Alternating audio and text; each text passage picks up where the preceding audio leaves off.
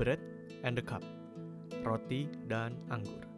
Dua simbol yang menjadi sentral dalam iman kita kepada Yesus.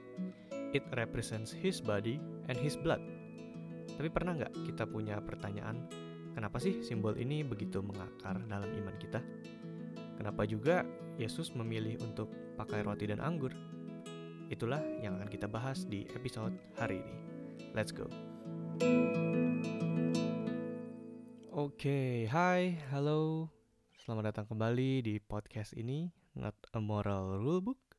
Semoga setiap dari kita tetap aman ya dan sehat sentosa di tengah wabah COVID-19 ini. Oke, okay, jadi minggu kemarin kita baru aja merayakan hari yang kita kenal dengan Palm Sunday. Atau kalau gue boleh pinjam kata-kata Pastor Mike Christi Michael Christian, Palm Sunday mengingatkan kita bahwa penyelamat kita datang bukan dengan kereta berkuda, bukan juga dengan tentara manusia, ataupun propaganda politik, bukan untuk membebaskan perbudakan secara lahiriah, melainkan membebaskan kita dari perbudakan dosa. Penyelamat kita datang menunggangi keledai sebagai lambang kerendahan hatinya, dan sehingga sananya itu bukan istana, melainkan salib. Wow uh, Pastor Michael Christian. Dan Jumat ini kita akan merayakan Good Friday, hari di mana sekali lagi kita mengingat kembali kejadian yang terjadi di Bukit Golgota itu. Nah, sebelum terjadinya peristiwa kematian Yesus, ada satu hal yang krusial banget yang diajarkan Yesus buat para muridnya di malam sebelum ini ditangkap. Dan episode hari ini akan persis membahas hal itu kita akan membahas sebuah tradisi yang identik banget dengan seorang pengikut Yesus, yaitu perjamuan kudus.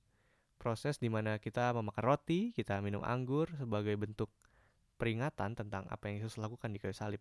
Buat lu, buat gua, dan buat kita semua orang-orang berdosa ini.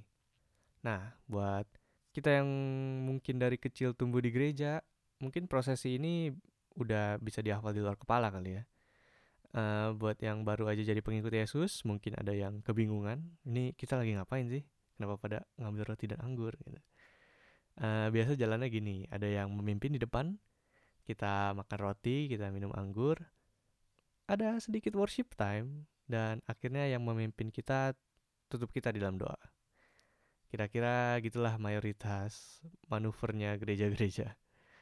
Uh, yang beda sih biasanya dari kapan dilaksanainnya. Kalau di gereja gue biasa kita ngadain perjamuan kudus sebulan sekali. Buat beberapa gereja ada yang setiap minggu diadakan perjamuan kudus. Uh, beberapa gereja juga cuma merayakan di perayaan-perayaan tertentu aja. Jadi bisa mungkin tiga kali dalam setahun atau bahkan cuma sekali. Jadi setiap gereja punya tata caranya masing-masing dan nggak menjadi suatu masalah sih kalaupun kita berbeda-beda dalam pelaksanaannya. Karena yang terpenting adalah esensinya. Kenapa sih kita melakukan ini semua? Kenapa sih kita untuk seumur hidup kita berpartisipasi untuk melakukan perjamuan kudus ini? Gitu. So, gua rasa asumsi gua semua orang sih udah cukup familiar ya. Roti itu melambangkan apa, anggur itu melambangkan apa.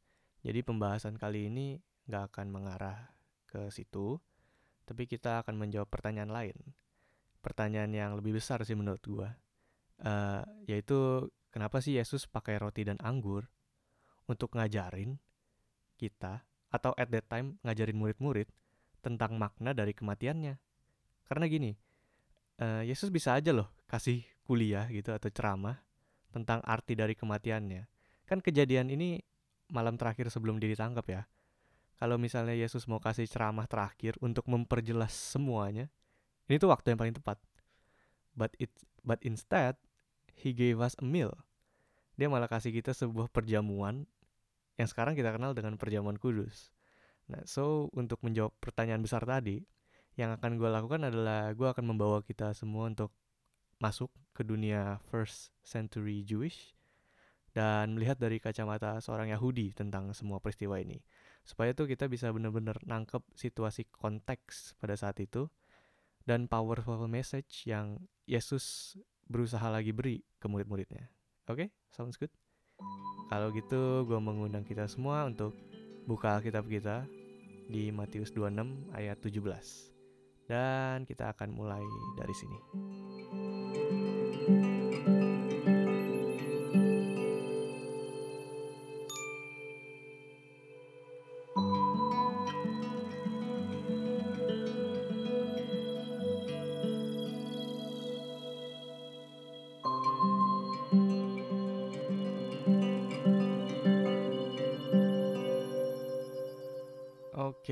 Kita lanjut lagi. Jadi, uh, sebelum kita baca ayat 17, gue mau flashback dikit dulu ya.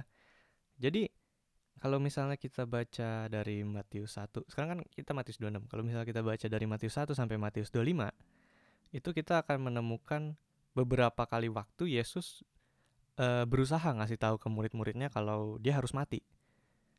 Jadi, uh, di Matius 16 ada Yesus lagi bicara kalau dia harus menderita dan harus mati. Matius 17 ada, Matius 20 juga ada. Bahkan di Matius 20 sampai Yesus tuh mention kalau dia akan disalib. Uh, Yesus juga pernah mention tentang dia akan kayak Yunus yang tinggal di perut ikan tiga hari tiga malam.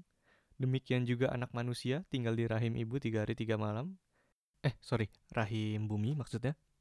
Terus juga ada Yesus pernah ngomong, rombak bait Allah ini dan dalam tiga hari aku akan mendirikannya kembali, gitu kan. Jadi selama ini tuh sampai titik ini, Yesus sudah berkali-kali berusaha ngasih tahu ke murid-murid tentang kematiannya. Kalau dia akan menderita, dia akan mati. Tapi murid-murid kayak nggak pernah ngerti gitu. Dan sekarang udah malam terakhir. Ini nih kesempatan yang paling pas nih untuk akhirnya ngejelasin semuanya. Kenapa dia harus mati, makna dari kematiannya, ini kesempatan yang paling tepat gitu. Tapi ternyata Yesus punya pendapat lain. Daripada dia jelasin dengan informasi-informasi, eh jadi gini loh maksud gue waktu gue ngomong ini, eh, ini jadi ini loh, gue mati tuh untuk ini. Yesus nggak kayak gitu. Yesus malah lebih milih untuk ngejelasin pakai uh, sebuah perjamuan, sebuah aksi, which is lebih powerful sih. Oke, kita kita baca dulu ayat 17. Pada hari pertama dari hari raya roti tidak beragi, datanglah murid-murid Yesus kepadanya dan berkata, "Di manakah engkau kehendaki kami mempersiapkan perjamuan Paskah bagimu?" Oke, stop dulu.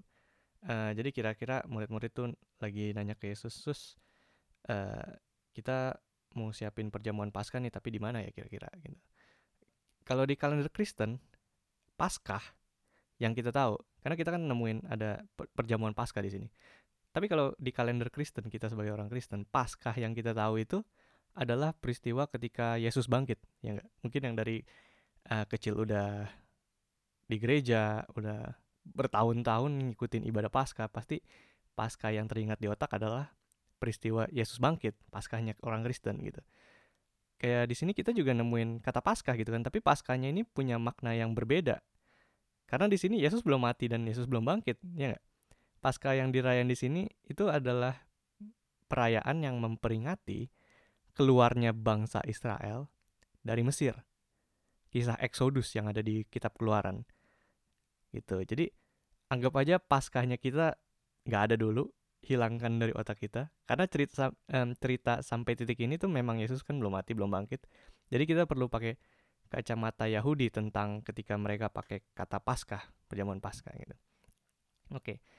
Jadi perjamuan Paskah ini mereka lakukan untuk mengingat lagi siapa sih mereka, jati dirinya mereka, sejarah apa yang mereka punya, dan pastinya tuh mengingat kembali apa yang Allah lakukan buat mereka, ya dong. Karena toh Israel bisa keluar dari Mesir, semua karena Allah yang campur tangan, ya enggak? Bukan hasil kerja keras mereka sendiri. Jadi uh, bangsa Israel ini orang Yahudi ini tiap tahun ngadain perjamuan dengan makan dan minum untuk merayakan Paskah ini. Bahkan sedari mereka anak-anak, sedari mereka kecil mereka udah ikut ngerayain ini. Dan gini, ini tuh hari raya besar, ibarat uh, hari kemerdekaan Indonesia lah. Tapi kalau ini hari kemerdekaan mereka dari tangan jahatnya Firaun. Jadi uh, perayaan ini tuh bermakna banget buat orang Yahudi. Uh, by the way, di situ juga ada ditulis hari raya roti tidak beragi. Itu kira-kira sama aja, semacam nama lain, jadi jangan kebingungan gitu. Oke? Jadi ayat 18 ayat 19 Yesus akhirnya suruh murid-murid pergi ke kota buat siapin perayaan Paskah. Lalu di ayat 10 eh ayat 10 ayat 20 hari udah malam Yesus duduk bareng murid-muridnya buat ngerayain Paskah. Gitu, oke. Kira-kira itu settingan uh, setting ceritanya. Terus di ayat 20 sampai 25 itu gua nggak akan bahas bukan karena gak relevan untuk cerita ini tapi untuk mempersingkat waktu aja sih sebenarnya. Gue cuma mau kita paham di konteks ini Yesus tuh lagi ngerayain Paskah. Paskah tanda kutip, Paskahnya orang Yahudi ya. Sama murid-muridnya.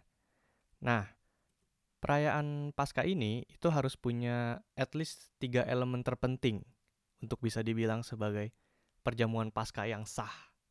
Jadi uh, di dalam ini informasi aja sih sebagai fakta dan tradisi Yahudi gitu.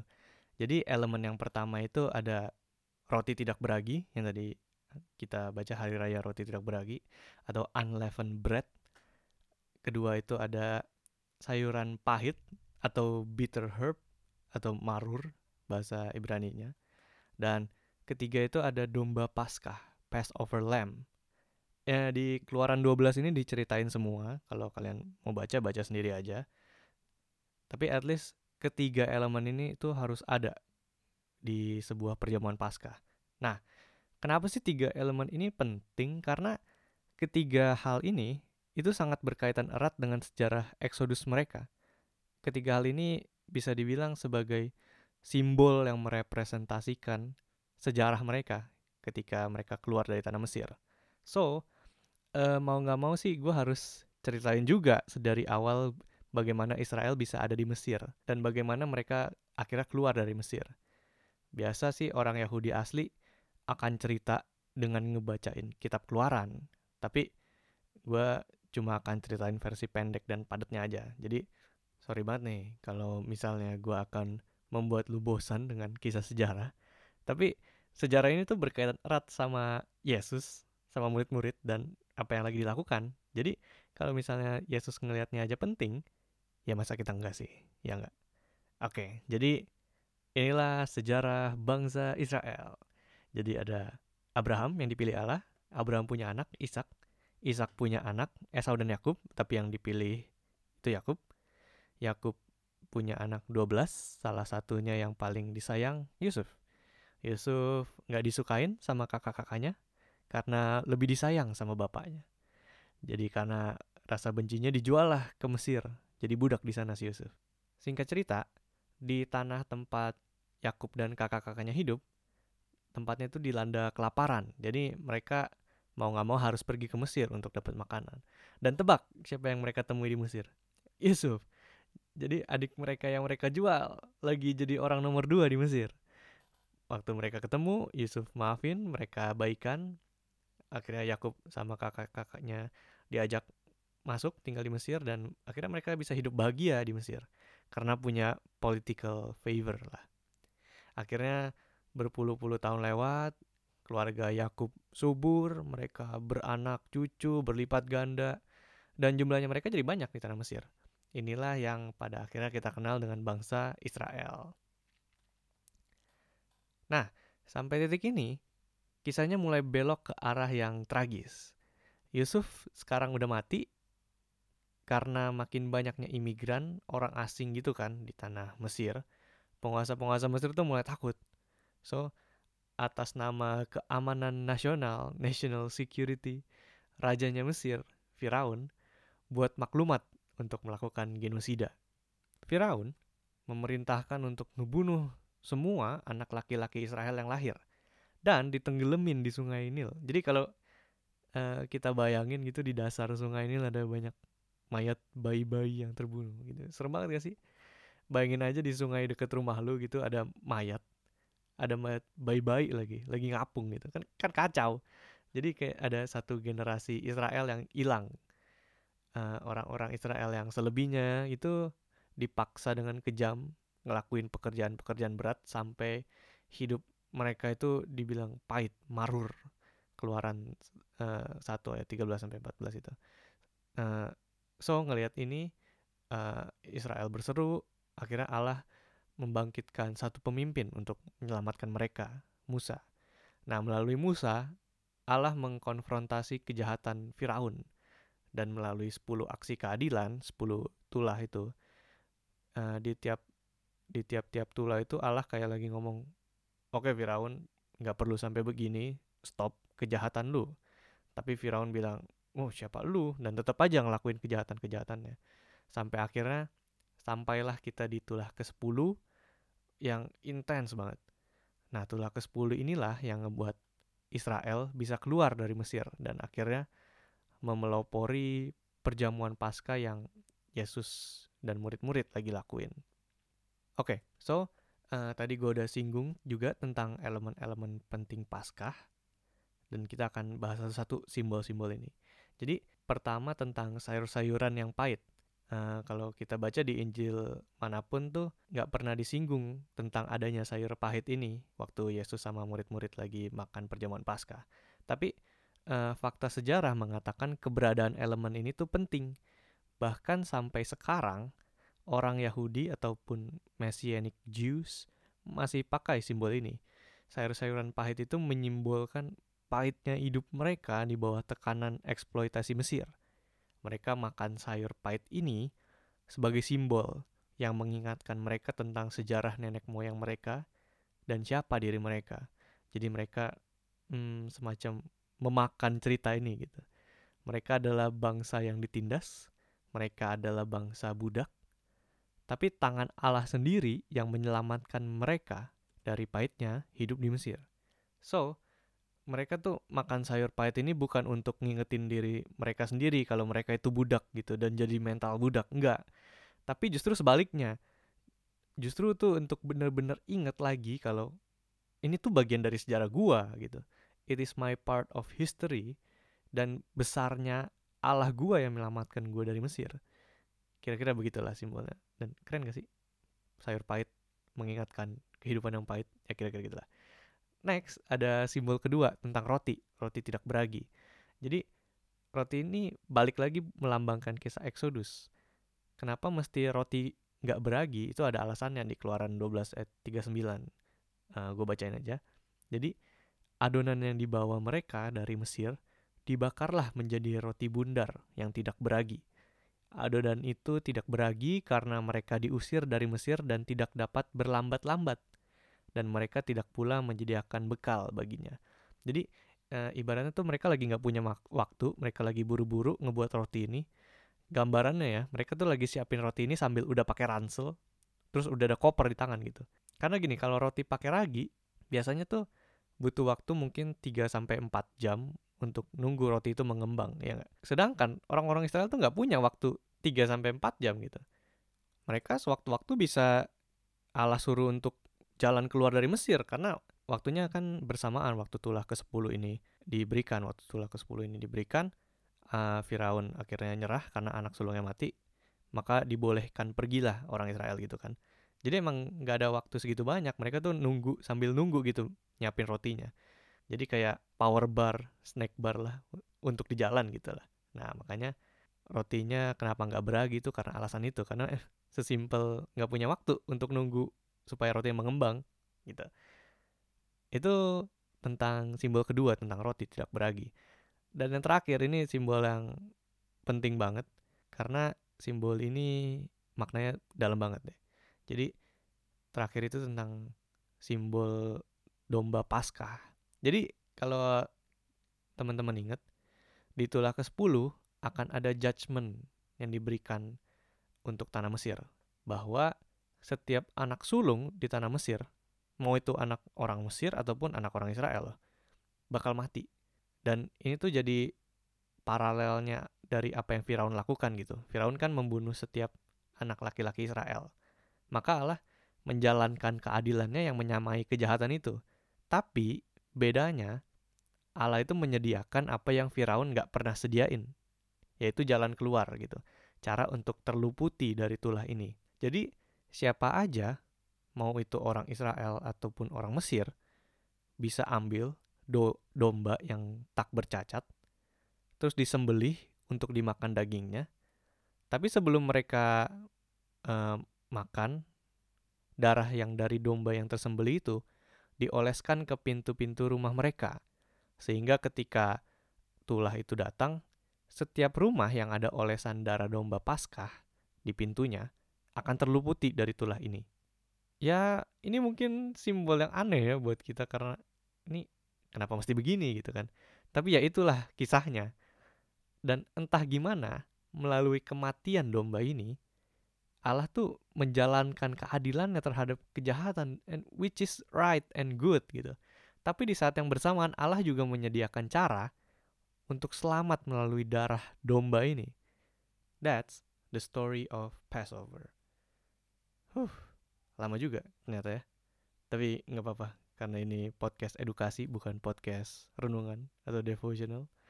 Jadi gue akan memakan waktu untuk menjelaskan mau gak mau. Oke, jadi kira-kira itu setting dari apa yang Yesus dan murid-murid lagi lakukan di perjamuan ini. Jadi it's it is very rich in symbols. Ada banyak simbol-simbol yang buat orang Yahudi, buat orang Israel tuh berharga banget. Ibarat tuh kayak kita tuh suka banyak omong ke mantan gitu you you are my part of history gitu. Ya sama gitu peristiwa ini yang membuat mereka ada sebagaimana mereka ada makanya diperingatkan melalui perjamuan pasca ini. Jadi itulah settingnya. Kita lanjut ke ayat 26 ketika mereka sedang makan Yesus mengambil roti. Roti tidak beragi ya yang tadi gue udah jelasin. Dia mengucapkan berkat memecah-mecahkannya lalu memberikannya kepada murid-muridnya dan berkata, Ambillah, makanlah, inilah tubuhku. Ini nih tubuh gua. Dan gak sih apa yang Yesus lagi lakukan? Jadi perjamuan Paskah itu udah umurnya tuh udah seribu tahun lebih kali ada. Dan setiap tahunnya tradisi itu nih nggak pernah berubah. Setiap tahun mereka ngelakuin hal yang sama berulang-ulang karena balik lagi, ini fungsinya untuk mengingatkan mereka terhadap sejarah mereka gitu. Dan gak pernah ada yang berubah sampai titik di mana Yesus ngajarin hal yang berbeda. Yesus bilang, nih ini tubuh gue, makanlah. Jadi roti yang tadinya adalah simbol tentang keluarnya mereka dari Mesir, Yesus ambil, Yesus modifikasi, dan dia bilang, nih makan ini tubuh gue jadi seakan-akan di sini kayak Yesus memberikan makna baru terhadap roti ini dan gak berhenti di situ. Lihat di ayat 27 sesudah itu ia mengambil cawan. Cawan di sini itu cawan anggur ya uh, which is eh, nggak termasuk ketiga elemen penting tadi. Uh, cawan anggur tuh ibarat air putih lah kalau kita lagi makan gitu. Uh, Yesus ambil cawan Yesus mengucap syukur Lalu Yesus memberikannya kepada mereka dan berkata, Minumlah kamu semua dari cawan ini. Sebab inilah darahku, darah perjanjian yang ditumpahkan bagi banyak orang untuk pengampunan dosa. Jadi kalau kita ingat-ingat lagi, di perjamuan Paskah ada darah juga yang tertumpah, yaitu darahnya domba yang disembelih, domba Paskah. Tapi di ajaran yang baru ini, Yesus bilang ini itu darah gua. Darah gua yang ditumpahkan bukan cuma untuk meluputkan lu dari kehancuran atau kematian, tapi darah yang tertumpah ini adalah pengampunan dosa bagi banyak orang. Jadi lihat nggak apa yang Yesus lagi lakukan di sini? Dia mengambil sebuah tradisi yang menunjuk pada peristiwa di masa lalu dan dia mentransformasinya menjadi sebuah tradisi yang menunjuk kepada dirinya sendiri. Dan jangan salah sangka gitu. Yesus tuh ngajarin ini bukan untuk mengatakan kalau, oi semua perjamuan Paskah yang orang Yahudi lakuin selama ini tuh salah. No, no, no, no. Yesus tuh lagi mau bilang kalau, hey, perjamuan-perjamuan Paskah yang selama ini lu lakukan telah mencapai klimaksnya di dalam gua. I am the Passover Lamb. Gualah anak domba yang tersembeli itu untuk meluputkan lu dari segala konsekuensi dosa lu. Dan terlebih lagi, darah gua akan mengampuni dosa lu. Semua ini tuh tentang Yesus yang akan mati di kayu salib dalam beberapa jam setelah perjamuan ini. Dan tubuhnya yang dihancurkan atau dipecahkan, kayak roti yang dipecahkan, akan menjadi tubuh yang sustains our lives. Darahnya tercurah menghapus dosa kita dan membenarkan setiap dari kita. That is Jesus Passover meal is all about. Oke,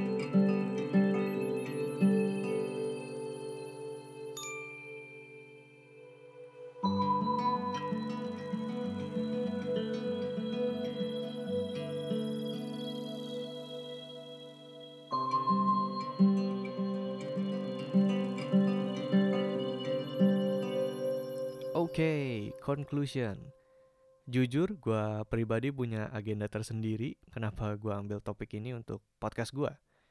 Pertama, ini adalah momen yang pas banget untuk nunjukin kalau Alkitab tuh emang bener-bener not a moral rule book. Perjamuan kudus itu sekali lagi bukan prosesi agamawi atau ritual yang kita lakukan kayak semacam peraturan gitu. Oh, kalau Kristen ya harus perjamuan kudus. No, no, no, no.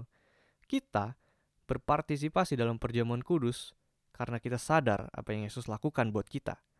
Bukan dengan motivasi keharusan, tapi dengan motivasi kerinduan. Yang kedua, sebentar lagi kita akan merayakan Jumat Agung. Kita akan mengingat kembali Yesus yang disalib sebagai ganti kita. Dan seperti biasa di Jumat Agung kita akan melakukan perjamuan kudus which is makan roti dan anggur. Dua simbol yang baru kita bahas tadi melalui studi kita di topik ini, gue harap kita nggak cuma dapat informasi baru tentang Alkitab, tapi juga benar-benar bisa paham kalau this symbol itu punya makna yang dalam banget. Yesus gak cuma mau kita dapat info, tapi Yesus juga mau kita berpartisipasi dalam kisah yang diceritakan Alkitab. Karena orang Yahudi makan simbol-simbol perjamuan Paskah untuk mengingatkan mereka tentang siapa mereka. Kita juga sama kita makan roti dan anggur itu untuk mengingatkan kita kalau this is my story. Inilah kisah gue yang menyalibkan Yesus. Tapi tubuh dan darah Yesus yang tercurah malah menghapuskan dosa gue. Dan bahkan meluputkan gue dari hukuman kekal. Gue yang sebrengsek ini ternyata nggak membuat Yesus membenci gue. Justru dia mati buat gue. So, itulah kesimpulan yang bisa gue kasih gue berharap banget kita semua bisa menyongsong Jumat Agung dengan hati yang siap sehingga kita bisa memaknai dengan sungguh-sungguh kematian Yesus di kayu salib. Sekian untuk episode kali ini. Thank you buat teman-teman yang udah mau belajar bareng dan last statement untuk menutup podcast ini. Melalui domba, Allah menyelamatkan Israel dari perbudakan Firaun. Melalui Yesus, Allah menyelamatkan dunia dari perbudakan dosa dan kematian. Thank you for tuning in. See you in the next episode. God bless.